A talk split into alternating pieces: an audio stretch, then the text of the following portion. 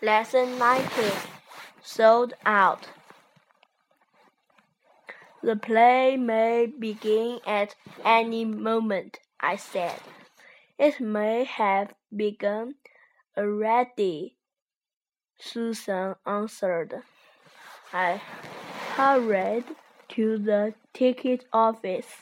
May I have two tickets, please? I asked. I'm sorry, we've sold out, the girl said. What a pity, Susan exclaimed. Just then, a man hurried to the ticket office.